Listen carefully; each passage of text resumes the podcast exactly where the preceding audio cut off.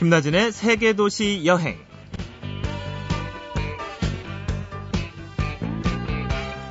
여행과 출장의 차이에는 어떤 게 있을까요? 즐기러 가는 것과 일하러 가는 것, 경비를 본인이 마련하는 것과 회사에서 대주는 것, 일정을 스스로 계획하는 것과 남을 따라가는 것. 이런 여러 가지 것들이 있겠지만요. 아마도 가장 큰 차이는 마음의 짐이 얼마나 가벼운가 혹은 무거운가 이런 무게의 차이일 것 같습니다.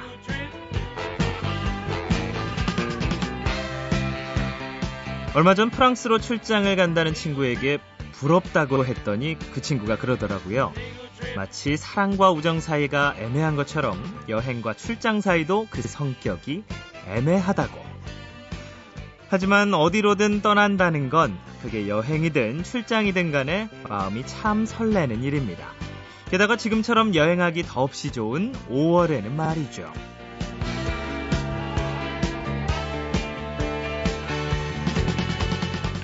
5월 1일 김나진의 세계도시 여행. 오늘은 북유럽 중에서도 핀란드 헬싱키로 여행작가 배재문 씨와 함께 떠나보겠습니다.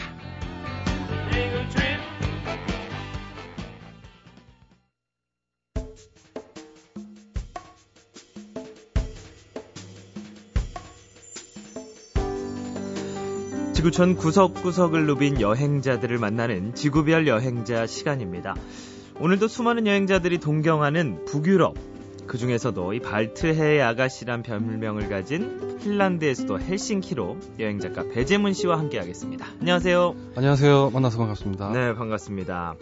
어, 저희가 이렇게 모시게 된 계기가요. 사실 그 작년에 낸 책을 보고 좀 궁금했어요. 이 책 제목을 보니까 처음 만난 여섯 남녀가 북유럽에 갔다 이렇게 돼 있더라고요. 근데 보니까 인터넷으로 만난 분들끼리 이렇게 캠핑카 여행을 한 내용이더라고요. 네. 이게 사실 흔한 경우는 아닌 것 같은데 어떻게 시작을 하게 되셨나요? 사실 처음에는 조금 불순한 의도였어요. 어떤, 아니, 어떤 불순한 네, 의도? 네, 묻어가자. 아, 묻어가자. 묻어가자. 이런 예. 의도가 조금 있었죠. 어, 공부 많이 안 해도 되니까. 네, 그렇죠. 예, 남들이 챙겨주겠지. 네네. 네. 근데 뭐 어떻게 하다 보니까 결과적으로는 제가 더 준비를 많이 하게 됐는데. 오, 예. 어, 며칠이나 다녀오신 거예요? 북유럽 네. 같은 경우는 한 35일에서 37일 사이? 이야. 근데 그렇게 길게 가다 보면 보통 뭐 네. 가족, 친구와 여행을 가도 싸움도 하게 되고 뭐 갈등도 생기고 네. 저 같은 경우는 중간에 하루 정도는 떨어져서 너랑 도저히 못 다니겠으니까 네. 오, 늘만큼은 떨어졌다가 언제 어디서 만나자 이렇게 만난 적도 네, 네. 있었거든요. 근데 처음 만난 사람들과 이렇게 긴 시간 여행을 하면 네. 좀 어려울 것 같아요. 그렇죠. 네. 아, 아, 무래도 모르는 분들이랑 같이 여행을 하니까 네. 쉽지는 않지만 그렇다고 해서 또 되게 어렵다고 또 생각하지 않거든요. 음. 그 돌이켜 봤을 때는 어떠신가요? 음, 물론 예를 들어서 되게 사소한 수, 것 가지고도 다투는 경우가 꽤 있어요. 네. 왜냐하면 사람이 그만큼 많다 보니까 그쵸. 단체 생활을 한 번이라도 해보신 분들은 아시겠지만 아침에 일어나서 준비를 하는 데만도 혼자 하는 게 만약에 30분이 걸리면 6명이 하려면 곱하기 6은 아니지만 그렇죠. 어떤 사람은 10분 만에 끝나기도 하고 네. 특히 여자분들 같은 경우에 또 남자들보다 좀 시간이 더 걸리지 예, 않습니까? 예. 그런 것 때문에도 되게 좀 다투는 경우가 생겨요. 그러면 좀 여행하면서 좀 맞춰 주셨겠어요? 어떻게 좀 바뀌셨나요? 음, 서로 서로 이제 양보하고 네. 이해하고 배려해주는 방법밖에 없는 것 같아요. 다른 분들도 스트레스 받았을 거고 저 때문에 네. 저도 그분들 때문에 스트레스 받고 했었는데 돌아와서 생각해 보니까 그 여행할 때는 전혀 생각을 못 했었는데 네. 돌아와서 생각해 보니까 그게 제일 기억에 남는 거예요. 그분들하고 같이 했던 어, 시간들이 함께 했던 추억들. 네. 좋게 포장하려고 하는 얘기가 아니라 예. 그냥 갔다 와서 제일 기억에 남는 게 뭐 파리 에펠탑이나 뭐 로마 콜로세움 이런 게 아니라 그분들하고 함께 했던 시간이 제일 기억에 남더라고요. 어, 마음에 드신 이성을 만나서 아니 없습니다. 아, 그런 건 아니고요. 네. 그런 건 아닙니다. 자, 그러면 지금부터 이 여행 작가 배재문 씨와 본격적으로 이 핀란드의 수도 헬싱키로 가볼 텐데요. 어, 헬싱키가 발트해의 아가씨, 뭐 북유럽의 흰 수도 이런 별명을 가지고 있던데 그 이유는 도시가 주는 첫 느낌, 첫 인상 때문이라고 들었어요. 이 도시 풍경을 어떻게 상상하면 될까요? 음, 제가 그 유럽을 여행하면서 느낀 것 중에 하나가 그 한 나라의 수도라고 해서 꼭 우리나라 서울처럼 되게 크거나 화려하지 않다는 거였거든요. 예. 그래서 좀 실망하게 되는 도시도 간혹 있었는데 그 헬싱키 같은 경우도 핀란드의 수도라고 하기에는 되게 도시가 작고 좀 차분한 느낌이 강해요. 네. 왜냐하면 일단 핀란드가 우리나라보다 국토 자체가 3배 이상 넓은데 인구는 약 9분의 1에서 10분의 1 수준밖에 안 되거든요. 오. 그만큼 인구가 적은데 네. 헬싱키도 마찬가지예요. 네. 그만큼 이제 인구가 적다 보니까 도시 자체가 되게 한산한 기운이 많이 엿보입니다. 돌아다니다 네. 보면. 한산하면서도 뭔가 그 사람이 많지 않으면 좀 깨끗한 느낌이 있을 것 같아요. 네, 그렇죠. 예. 네. 그 특히 여기 흰 수도라는 게 뭐 물론 그 이미지 자체도 있겠지만 그만큼 이제 거리가 깨끗해요. 네. 희다하고 생각해도 좋을 만큼 그리고 또 이 흰수도란 별명이 붙은 데는 아무래도 그 헬싱키 하면 제일 먼저 떠오르는 곳 헬싱키 대성당 영향이 영향이 좀 많을 것 같은데 예. 거기 실제로 가보시면 건물이 되게 하얗습니다. 예. 하얗고 그 위에 지붕만 에메랄드 빛을 띠고 있거든요. 그게 약간 고지대 쪽에 있는데 그걸 이제 하늘 파란 하늘이랑 어우러진 장면을 보시면 네. 아마 요 발트의 아가씨라든가 뭐 북유럽의 흰수도라는 별명에 대해서 조금 더 공감하게 되지 않을까. 음, 이게 참 느낌이 좀 깔끔하다 이런 네네네. 느낌이 딱 드네요. 들으니까. 네. 어, 그리고 또 이제 한 도시 여행할 때요. 많은 여행자들이 궁금해하는 것 중에 하나가 음, 과연 이 여행을 어디서부터 시작해야 되냐 이런 부분일 것 같은데 헬싱키는 어디서부터 둘러보는 게 좋나요? 음 만약에 비행기로 가실 경우에는 네. 그 반타 공항으로 들어가시는데 네. 거기서 시내까지는 버스로 약 30분 정도 네. 걸리고요. 저 같은 경우는 이제 배를 타고 갔는데 이제 아까 말씀드린 것처럼 헬싱키 자체가 도시가 크질 않아요. 네. 그 되게 다 걸어서 이렇게 다닐 수 있거든요. 음. 차를 타는 것보다는 그 헬싱키 시민들이 제일 많이 찾는 에스플라나디 공원이라고 네. 그쪽에서부터 시작하시면 쭉 걸어오시면 바다를 접하고 있는 곳에 작은 항구라고 해야 되나? 그쪽에 보면 시장이 하나 있습니다. 예. 야외 시장이 하나 있는데 거기도 꼭 거기는 꼭 한번 들러보시고요. 물론 시장이 시장이란 게 나라를 떠나서 되게 좀뭐 인간미가 느껴지는 부분이 많잖아요. 예. 거기 또 바다가 바로 접하고 있으니까 만약에 날씨가 좋을 경우에는 되게 그 경치 자체가 되게 좋아요. 시장 시장의 경치 자체가. 예. 사람들이 또 시장이 특이한 게 사실 우리나라에서 시장이라고 하면 조금 이제 연세가 있으신 분들이 이제 상인 분들로 되게 일을 하시잖아요. 근데 유럽 같은 경우는 희한하게 젊은이들이 되게 젊은 많아요. 분들이. 네. 뭐 특히 음. 여기 헬싱키 같은 경우도 젊은 아가씨라든지 네. 동각이라든지 이런 분들이 나와서 물건을 팔거든요. 음. 뭐 저, 저희 같은 경우는 이제 그럴 생각이 없었는데 시장에 갔는데 한 아가씨가 어디서 왔냐 이렇게 한국에서 왔다. 예. 한국말로 안녕하세요 감사합니다 네. 이렇게 인사를 하는 거예요. 어. 저희도 모르게 미모랑 그 인사에 반해서 거기서 음식을 사 먹기도 했고요. 예, 예. 그러니까 좀 그 사람이 워낙 없다 인구 밀도가 낮은 도시다 보니까 네. 좀 사람 구경하는 것도 여행의 한 부분인데 네.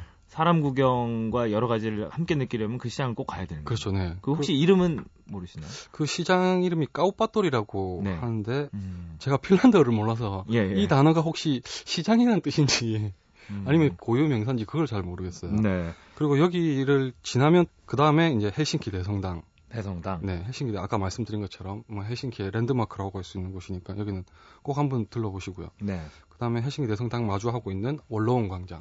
거기 음. 보면 이제 젊은 여행자들이 거기에 되게 많이 모여 있어요. 네. 계단에도 앉아 있고 이런 게 있으니까 그쪽에서 또 사진 한 장 찍어 꼭 남겨주시고. 네.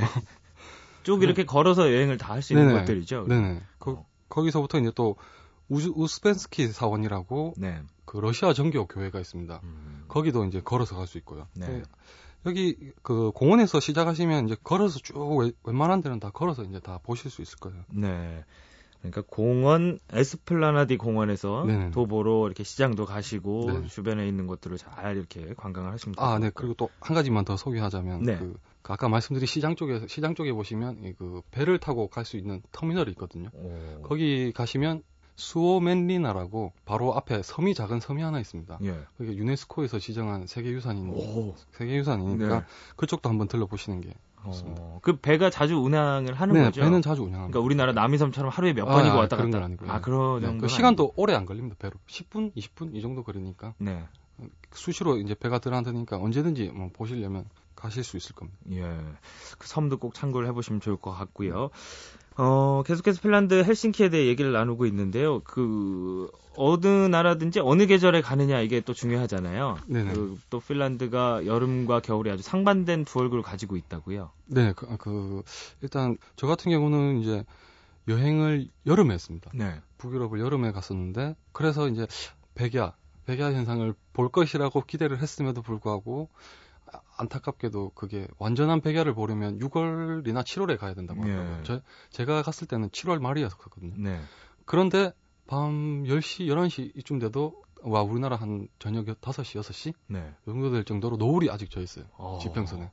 그리고 새벽 2시 되면 이제 노을이 막 이제 그 어둠 속에 잠기려고 하거든요. 근데 그, 근데 잠시 후에 한 2시간 후에 있다가 나와 보면 예. 다시 해가 뜨고 있어요. 그래요? 해가 해가 지질 않습니다. 네. 잠잘 시간 좀 부족할 것 같은데 여행하기엔 최고겠네요. 네. 늦게까지 아, 다닐 수 진짜 그랬어요. 술 좋아하시는 분들은 술 마시기는 좀 힘들겠네요. 네. 아무래도 어두워지질 않으니까 네. 잘. 그럼 겨울은 어떤가요? 여름은 그렇게 백야 현상을 볼 수가 음, 있고. 겨울 같은 경우는 오히려 정반대로. 네. 물론 제가 직접 보진 못했지만 아예 해가 안 뜨는 경우가 많다고 하더라고요. 야, 이렇게 여름과 겨울이 아주 상반된 두 얼굴의 도시 핀란드에 대해서 이렇게 알아보고 있는데요. 여기서 잠깐 이 여행 느낌 좀 더 살리면서 이어가면 좋을 것 같습니다. 음, 배재문 여행 작가께서 추천해 주실 곡이 있다고요? 네, 저는 처음에 이제 추천해 달라고 말씀을 해 주셨을 때는 네. 다른 곡을 떠올렸었어요. 근데 생각해 보니까 그 이왕이면 북유럽 음악을 소개하는 게 좋을 것 같아서 윤씨의 앨범 고에 수록된 Thinking Friendship을 골랐습니다. 네, 이 노래는 왜 음, 제가 작년에 우연히 그 연시의 음악을 듣게 됐는데 처음 듣는 순간에 딱 북유럽 이미지가 떠오르더라고요. 어, 떤 이미지인가요?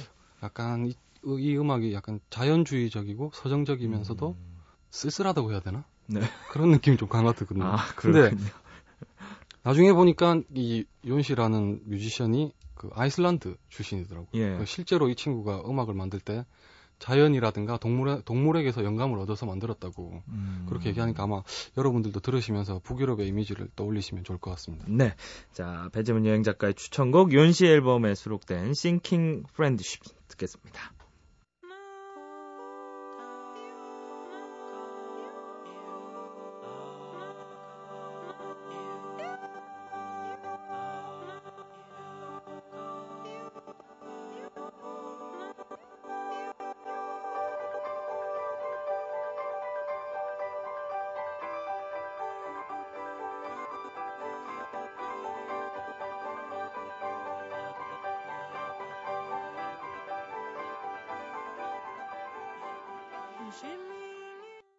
네, 아름다운 자연 경관이 펼쳐져 있는 북유럽을 상상하시면서 들으셨는지 모르겠네요. 윤씨 앨범 고에 수록된 Thinking Friendships 들으셨습니다. 어, 배재문 여행 작가가 추천해 주신 곡이고요. 근데 저도 이렇게 뭐 풍경을 예전에 봤던 핀란드 사진을 이렇게 떠올리면서 음악을 들어봤는데 음, 솔직히 그런데 헬싱키도 그렇고요. 이게 정반 좀 다른 얘기인데 네. 북유럽이 전반적으로 물가가 비싼 편이잖아요. 네 그래서 좀 가고 싶기도 하지만 뭐 비용 때문에 선뜻 가지도 못하고 그런 여행자들도 많이 계신데 이게 도대체 얼마나 비싼가요? 어, 대략적으로 봤을 때 네. 적게는 1.5배에서 크게는 많게는 이제 2배 이상 비싸다고 보시면 되는데. 네. 뭐 최대한 좀 아껴가면서 여행할 수 있는 방법은 어떤 음. 게 있을까요? 아 그래서 저는 캠핑카 여행을 추천해드리고 싶거든요. 네. 제가 꼭 그렇게 다녀와서 뭐 추천해드리는 게 아니라 그 북유럽도 물가가 비싸지만 참 재밌는 게 직접 이렇게 재료를 사서 요리를 할 경우에는 오, 엄청 싸요. 우리나라보다 더 싸다고 봐도 좋을 정도예요. 예. 아, 근데 그러니까, 그 여행에서 이렇게 네. 직접 손수 만들어서 먹는 게 근데 그게 쉽지만은 않을 것 같아요. 아 그런가요? 저희는 되게 재밌었는데 그게 예. 여행 다니면서 그렇게 해 먹는 게 네. 처음 이제 한번 그렇게 이제 먹고 나니까 이 친구들도 안 거죠. 이 친구들 같이 간 친구들도 네. 저렴한 가격에 이제 배불리 먹을 수 있다는 걸 아니까 음. 이제 툭하면 고기를 먹자고 네. 고기 먹자고 하는 거예요. 지겨운데 고기가. 예. 그건 근데 그런 게 가능했던 건 아무래도 배재문 여행 작가께서 캠핑카 네. 여행을 했기 때문인 그, 네, 그렇죠. 거죠. 네네. 그러면 일단 캠핑카 여행을 하게 되면 숙박 걱정은 없는 거고. 네네. 그 캠핑카는 현지에서 이렇게 쉽게 빌릴 수가 있는 건가요? 아, 저 캠핑카를 저는 현지에서 빌리지는 않았고요. 예. 그 북유럽으로 넘어가기 전에 그 독일에서 독일에서 캠핑카를 빌렸습니다. 아무래도 독일이 캠핑카를 렌트하려면 가격도 많이 싸고요. 예. 북유럽에서 빌리는 것보다는 그리고 덴마크랑 독일이랑 바로 인접하다 보니까 접근도 용이하기 때문에 가급적이면 이제 독일에서 캠핑카를 빌리셔서 가시는 것이 좋습니다. 어, 그 빌린 캠핑카는 다시 독일로 반납을 해줘야 되는 거예요? 네네, 그렇죠. 어, 그리고 좀 특이한 점이 이 목욕탕 문화가 발달이 돼 있나요? 혹시? 네네. 아, 예. 그 핀란드 쪽이 그 사우나 문화가 되게 발달돼 있거든요. 네. 그 사우나라는 단어 자체가 그 핀란드어고 아 핀란드 네네네 그, 그 나라에서 태동하는 거, 거다 보니까 예. 음 모르긴 몰라도 우리나라 목욕탕 이상으로 접하기가 쉬울 겁니다. 그리고 각 가정마다 자동차보다 오히려 사우나를 더 많이 보유하고 있다고 어, 하니까 신기하네요. 예. 네. 그리고 저희가 아까 말씀드렸다시피 캠핑장을 이용했었는데 네. 캠핑장에도 이 사우나 시설이 갖춰져 있어요. 야. 네, 같이 여행한 친구들이랑 같이 들어가서 사우나도 즐기고 어. 캠핑장에서. 그 캠핑장을 이용하면 사우나까지 같이 이용할 그렇죠. 수 있게 돼 있는 거네요. 네. 우리나라 같은 경우는 아직 사실 캠핑 문화가 그렇게 많이 발달한 편은 아니, 그렇죠. 잖아요 네. 네, 유럽 같은 경우는 되게 보편적이거든요. 일반적이고. 네, 시설이 되게 좋아요. 특히 북유럽 같은 경우는 자연 경관이 좋으니까 네.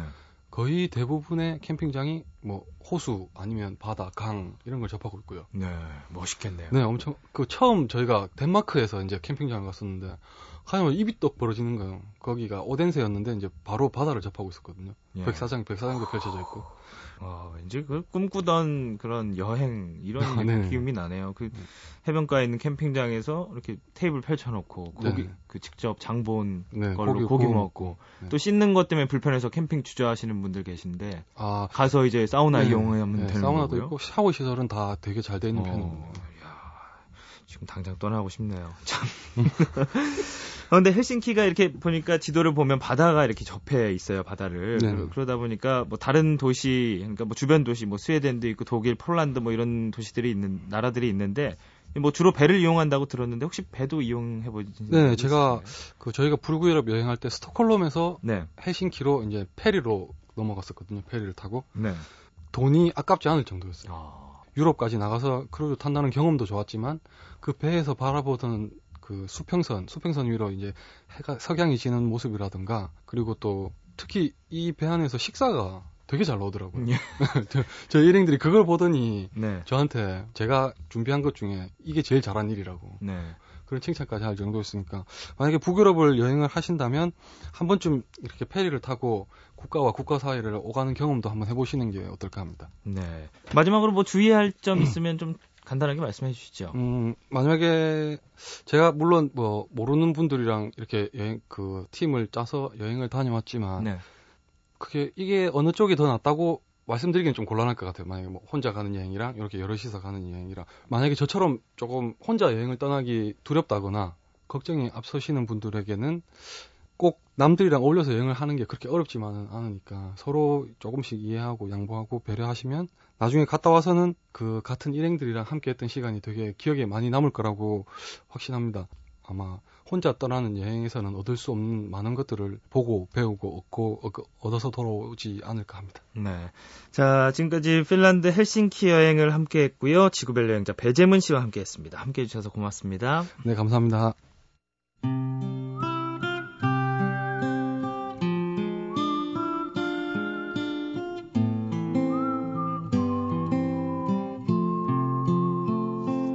도시와 풍경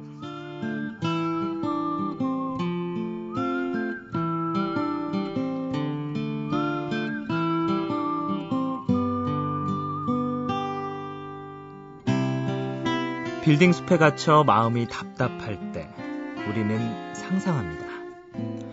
초록숲 한복판에서 두 팔을 크게 벌리고 가슴 가득 맑은 공기를 양껏 힘껏 들이마시는 상상을요. 오늘 도시와 풍경은 숲과 호수 그리고 바다의 도시 핀란드 헬싱키로 들어갑니다.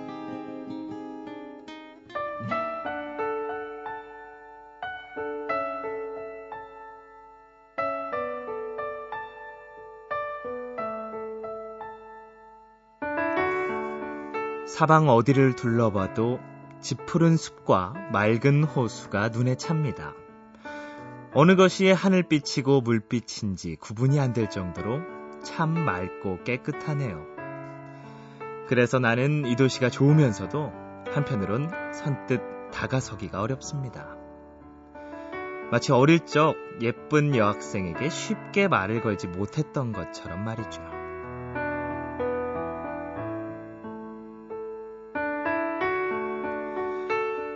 그런데 아름답기만 한 풍경에 한 아버지와 아들이 믿기도 없는 낚싯대를 던져 들이웁니다. 그리고 몇 분이 지났을까요? 낚싯대가 까딱까딱 물고기가 입질하는 신호를 보내오네요. 청어입니다. 청어가 잡혔습니다. 그림같이 아름답기만 한 풍경인 줄 알았는데 그 풍경 안에는 낚시하는 아버지와 아들도 있고 팔딱이는 청어도 있고 또 함께 즐거워하는 이름 모를 여행자들도 있었습니다. 사람 사는 냄새, 청어 굽는 냄새가 정겨운 곳. 핀란드 헬싱키의 도시와 풍경이었습니다.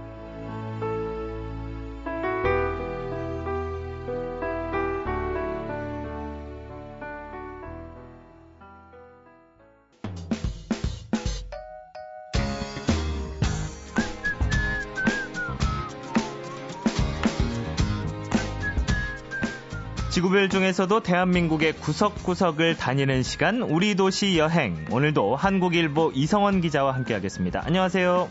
예, 안녕하세요. 네, 지난주에 전북 진안에 마이산과 대미샘 다녀왔는데 뭐 이런저런 설명 들으니까 전에 갔던 곳이라 좀 새롭게 느껴지더라고요. 오늘은 또 어떤 좋은 곳을 준비해 주셨나요? 예, 오늘은 경북 영주에 있는 무선마을하고 중령 옛길을 소개하려고 합니다. 네. 그 무선 마을은 뭐 안동의 하회 마을이나 예전의 해령포처럼 강물이 마을을 감싸고 있는 마을인데요. 그 낙동강 지리인 내성천하고 서천이 이 마을 직전에서 만나서 이 마을을 이제 오메가 모양으로 감 거의 한 바퀴 휘돌고 그러고 나갑니다. 네. 아주 아름다운 마을이 돼서요. 여기 소개할 여기를 먼저 소개할까 합니다. 네, 강물의 마을이군요. 근데 무선 마을은 이 마을의 생김새도 특이하지만 특히 외나무 다리가 예쁘기로 유명하다고요. 예, 예. 무선마을이 이제 외나무 다리가 아주 예쁜 곳인데요. 예. 지금은 1980년대에 그 다리가 낮아서 버스가 집 앞까지 들어오긴 하지만 그 전까지는 마을 분들이 다 강을 건너려면 외나무 다리로만 건넜다고 합니다. 네. 그래서 예전에 마을에는 세 곳에다가 외나무 다리를 연결했는데 그 물 상류에 있는 것은 이제 영주로 장을 보러 갈 때 건넜고요. 또 가운데 것은 마을 아이들이 학교에 갈 때 건넜고 또 이제 하류에 있는 다리는 이제 농사 지으러 갈 때 건너는 그런 외나무 다리를 세 군데 넣고 살았다고 합니다. 네. 지금은 이제 하류 쪽에 예전 쓰던 외나무 다리를 복원해 놓았고요. 그 다리가 너무 예쁘게 나서 이제 사진 찍으러 오는 사람들이 많이 있고요. 저도 한번 그 다리를 한번 건너봤는데요. 네? 콩나물을 반으로 쪼갠 다리라 폭이 되게 좁아요. 한 20cm 정도 될까 하는데요.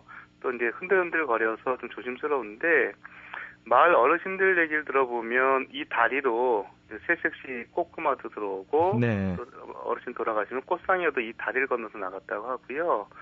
또 아주 좋지만 여기 이 다리에 이제 이력이 붙으면 뭐 뜀박질로도 건너 다니기도 하고 깜깜한 밤에 술에 취해서도 물에 안 빠지고 잘 건너 다녔다고 합니다. 네. 뭐 용도도 다른 이 세 개의 다리 구경도 하시고 사진도 찍으면 좋을 것 같네요.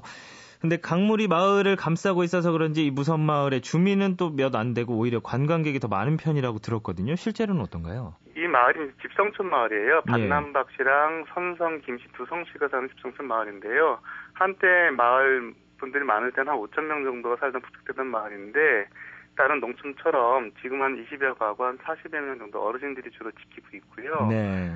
그 마을 이름이 무섬 마을인데 한자 지명도 이제 물숫자 섬도자 써서 수돌이라고 물속에 있는 섬 같은 그런 마을이라고 부르고 있고요.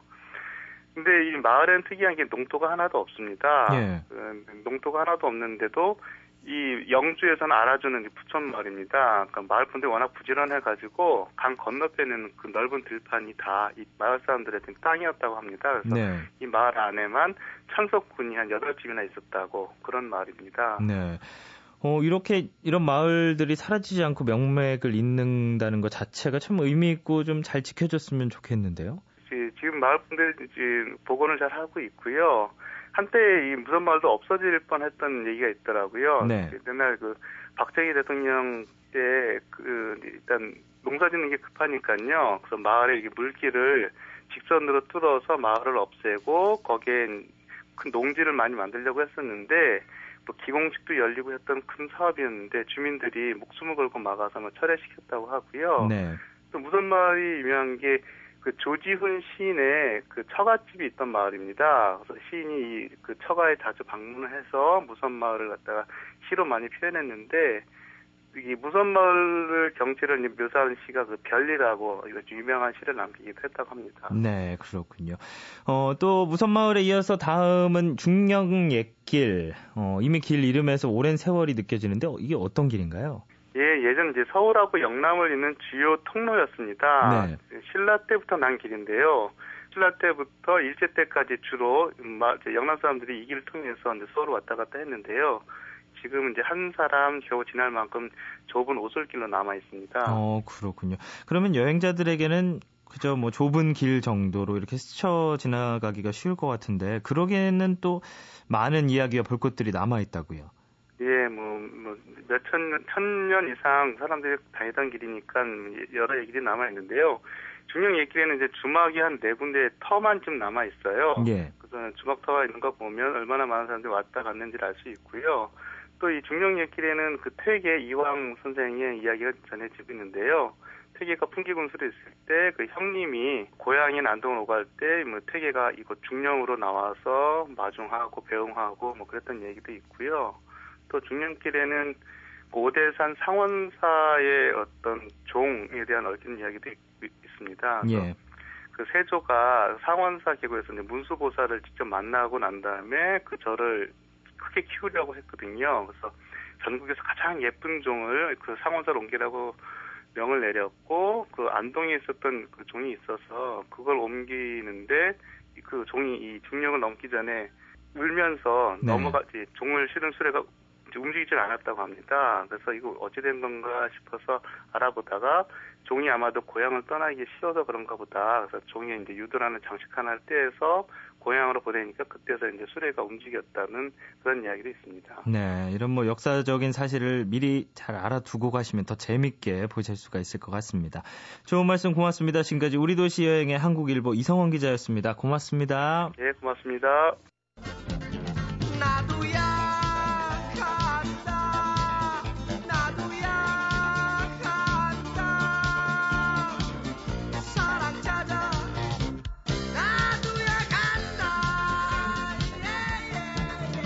그럼 우리도 가볼까요? 김나진의 세계도시 여행.